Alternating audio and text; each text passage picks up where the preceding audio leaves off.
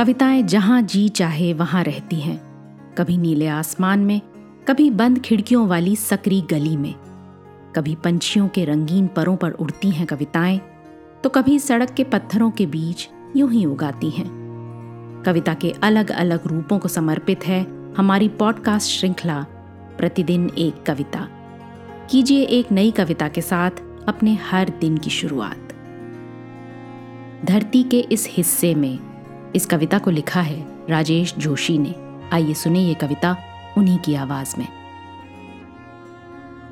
धरती के इस हिस्से में इस समय सबसे तेज आवाज़ें चिड़ियों के चहचहाने की हैं। धरती के इस हिस्से में इस समय सबसे तेज आवाज़ें किनारे से लहरों के टकराने की हैं। इस समय इस हिस्से में समुद्र किनारे की चट्टान पर अपनी लहर को एक उस्तरे की तरह घिस रहा है।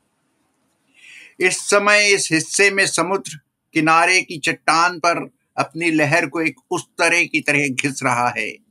क्या वो आसमान की दाढ़ी बनाने की तैयारी कर रहा है?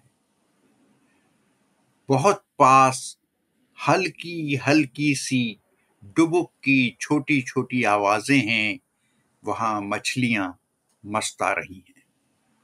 वहाँ मछलियाँ मस्ता रही हैं। धरती के इस हिस्से में इस समय सबसे तेज आबादी पेड़ों के सरसराने की है। यहाँ सूर्य धीरे धीरे डूब रहा है।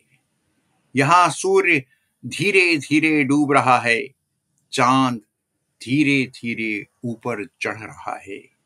निश्चब्द बेआवाज, रज्जगे की स्मृतियों में चाँद के न जाने कितने चेहरे हैं। रज्जगे की स्मृतियों में चाँद के न जाने कितने चेहरे हैं। ये चेहरा लेकिन उन सबसे अलग है। धरती का ये हिस्सा लेकिन एक हिस्सा भर है। धरती का ये हिस्सा लेकिन एक हिस्सा भर ही है। हमारी धरती का अफसोस। आज की कविता को आप पॉडकास्ट के शो नोट्स में पढ़ सकते हैं। आप जहाँ भी प्रतिदिन एक कविता सुन रहे हैं, वहाँ अपने कमेंट्स शेयर करना ना भूलें।